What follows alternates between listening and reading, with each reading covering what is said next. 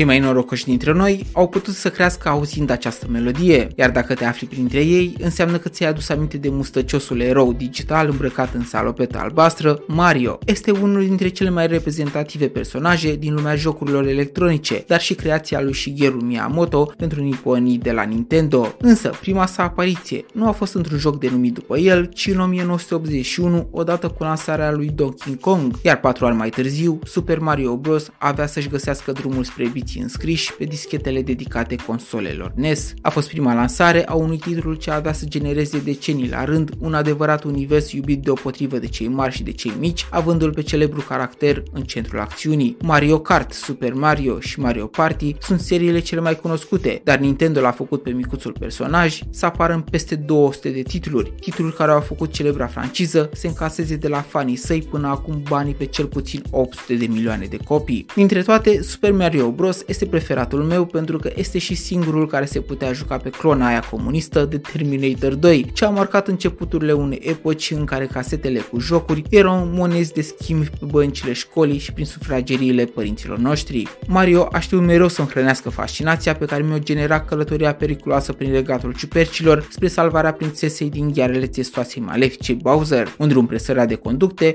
pe care când nu le săreai le foloseai pentru a ajunge în alte zone ascunse ale lumii sale.